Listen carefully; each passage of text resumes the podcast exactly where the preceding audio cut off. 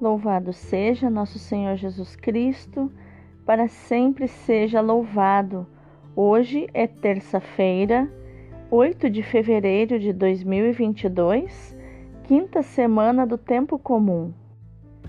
E hoje é dia de uma grande santa da igreja, Santa Josefina Baquita, carinhosamente chamada de Santa Irmã Morena, que nasceu no Sudão a palavra Baquita significa afortunada. Ela declarou que se encontrasse de novo o homem é, traficante de escravos que a roubou quando era pequena e a levou para ser escrava, ela se ajoelharia diante dele e agradeceria, porque foi a partir dos das experiências de, de escravidão que ela conheceu Jesus, aquele que verdadeiramente a libertou. Santa Josefina Baquita, rogai por nós.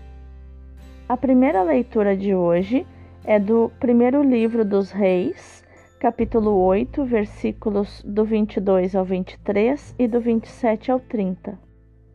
Naqueles dias, Salomão pôs-se de pé diante do altar do Senhor, na presença de toda a Assembleia de Israel. Estendeu as mãos para o céu e disse: Ó Senhor, Deus de Israel, não há Deus igual a ti, nem no mais alto dos céus, nem aqui embaixo na terra. Tu és fiel à tua misericordiosa aliança com teus servos que andam na tua presença de todo o seu coração. Mas será que Deus pode realmente morar sobre a terra? Se os mais altos céus não te podem conter, muito menos esta casa que eu construí? Mas atende, Senhor meu Deus, a oração e a súplica do teu servo, e ouve o clamor e a prece que ele faz hoje em tua presença teus olhos estejam abertos noite e dia sobre esta casa, sobre o lugar do qual disseste: Aqui estará o meu nome. Ouve a oração que o teu servo te faz neste lugar.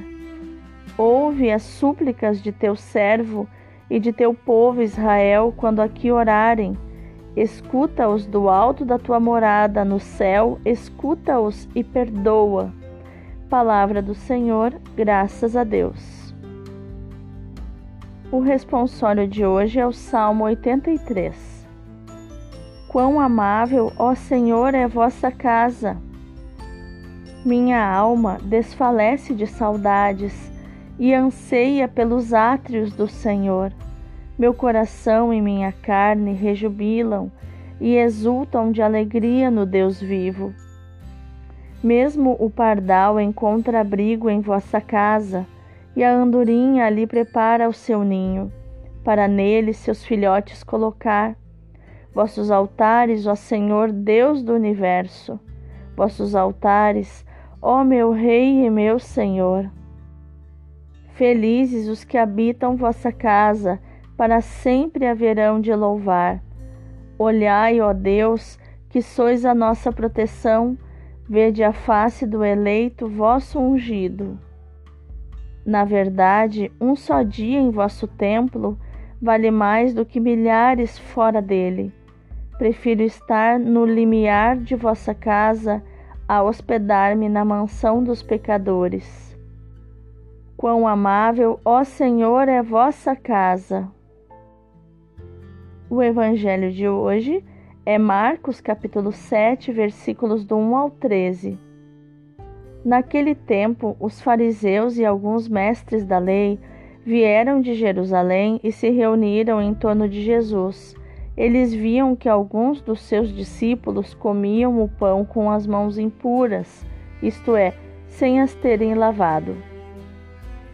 Com efeito, os fariseus e todos os judeus só comem depois de lavar bem as mãos, seguindo a tradição recebida dos antigos. Ao voltar da praça, eles não comem sem tomar banho e seguem muitos outros costumes que receberam por tradição a maneira certa de lavar os copos, jarras e vasilhas de cobre. Os fariseus e os mestres da lei perguntaram então a Jesus: Por que os teus discípulos não seguem a tradição dos antigos, mas comem o pão sem lavar as mãos? Jesus respondeu: Bem profetizou Isaías a vosso respeito, hipócritas, como está escrito: Este povo me honra com os lábios, mas seu coração está longe de mim. De nada adianta o culto que me prestam, pois as doutrinas que ensinam são preceitos humanos. Vós abandonais o mandamento de Deus para seguir a tradição dos homens. E, e dizia-lhes: Vós sabeis muito bem como anular o mandamento de Deus, a fim de guardar as vossas tradições. Com efeito, Moisés ordenou: Honra teu pai e tua mãe, e ainda: quem amaldiçoa o pai ou a mãe deve morrer. Mas vós ensinais que é lícito alguém dizer a seu pai e a sua mãe: O sustento que vós poderíeis receber de mim é corbã, isto é, consagrado a Deus. E essa pessoa fica dispensada de ajudar seu pai ou sua mãe. Assim, vós esvaziais a palavra de Deus com a tradição que vós transmitis, e vós fazeis muitas outras coisas como estas. Palavra da salvação, glória a vós, Senhor. Então, quais os tesouros emocionais, espirituais nós podemos encontrar nos textos de hoje para o nosso estudo de hoje? A primeira leitura nos mostra que Salomão, pelo caráter sagrado que lhe vem da unção e como rei de um povo teocrático, preside a cerimônia da dedicação do templo. O centro da sua oração, onde brota o louvor e a invocação, é o espanto do homem diante de Deus presente, diante de um Deus que quer habitar no meio dos homens. Será que Deus poderia mesmo habitar sobre a terra? Estas palavras de Salomão nos revelam a eterna tensão entre transcendência e imanência. Como é possível habitar num templo aquele que nem os céus podem conter? Para Salomão, mais importante que o ouro que reveste o altar e as portas do templo, mais importante que as colunas de bronze e as alfaias sagradas, é a presença de Deus no templo por ele edificado. É a aliança com que Deus quis ligar-se ao seu povo. O templo é memória estável e silenciosa da aliança. Não é uma morada para encerrar Deus, para aprisionar Deus. Nenhuma morada construída pelos homens o pode conter e está presente onde quer que se viva a aliança. Por isso que, para a doutrina católica, é, nós não acreditamos que Deus está nas coisas, na árvore, na pedra, que Deus está na natureza. Não. Isso seria um conceito de imanência muito utilizado nas filosofias e religiões orientais. Mas nada, nem uma árvore, nenhum, nem nada da natureza pode aprisionar a Deus dentro dela. Toda a natureza exulta e apresenta Deus, por causa que foi criada por Deus. A sua beleza exalta Deus. A criação, o toque de Deus está ali, mas dizer que Deus está dentro da árvore, dentro dos animais, não, daí não. Já no Evangelho, o texto que hoje escutamos parece nos dar a perceber que Marcos escreve para uma comunidade judeu-cristã que procurava ultrapassar certos dados da sua origem. Provavelmente tratava-se de judeu-cristãos de cultura helenista, ou seja, de judeus da dispersão, cujas formas e costumes tinham sido influenciados pela cultura grega. Marcos procura mostrar-lhes que a nova relação entre os discípulos e Jesus de Nazaré também implicava uma nova relação entre eles e as regras estabelecidas pelos homens para o encontro com Deus, nomeadamente no que se refere à pureza ritual. Por que é que teus discípulos não obedecem à tradição dos antigos e tomam alimento com as mãos impuras? Nos dizem no versículo 5. Mais do que nas suas palavras, é na sua pessoa que encontramos a resposta à questão que lhe é posta. Ao revelar-se como Filho de Deus, o mediador entre Deus e os homens, Jesus relativiza as regras e preceitos humanos. Não os anula, mas mostra que são válidos se estiverem relacionados com Ele. Ele é a norma, ele é a encarnação do mandamento de Deus, a palavra viva. Voltando em Salomão, ele está consciente da imensa distância que existe entre Deus e o homem. Por isso, assume uma atitude de grande humildade e de sentido religioso diante de Deus. Não há proporção entre Deus e o homem. Por isso, havemos de fazer tudo para glorificar a Deus e não a nós mesmos. Por muito que tenhamos feito por Deus, sempre havemos de recorrer à sua misericórdia e contar com a sua bondade e não com os nossos méritos.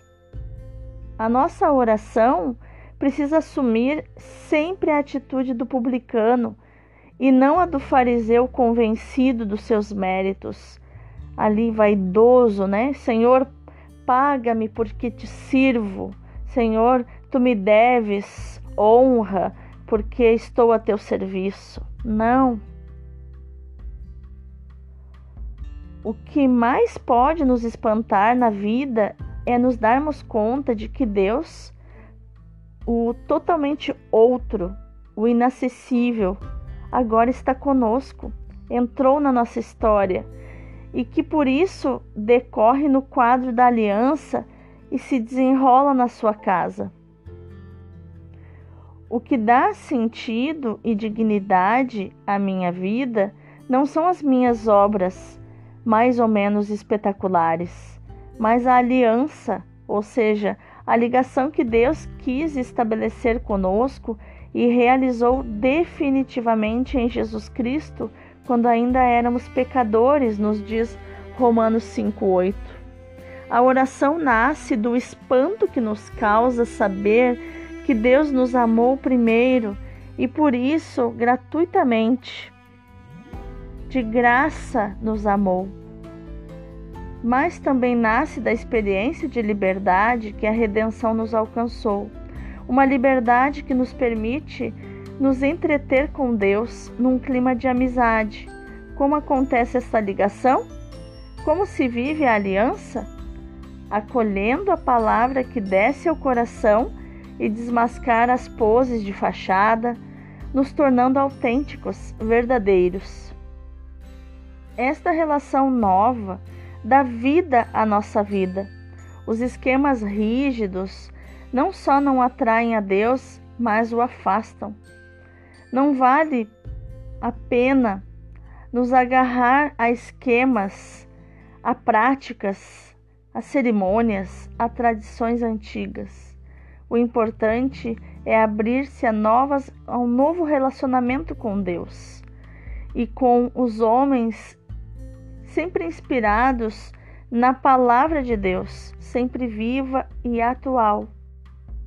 Jesus não quis mudar o ser humano a partir de fora, quis mudá-lo a partir de dentro, transformando-lhe o coração, entendido biblicamente como o eu profundo do homem, onde se dão as suas decisões pelo bem ou pelo mal, por Deus ou contra Deus. Jesus diz assim: do coração procedem os maus pensamentos, os assassinatos, os adultérios, as prostituições, os roubos, os falsos testemunhos e as blasfêmias.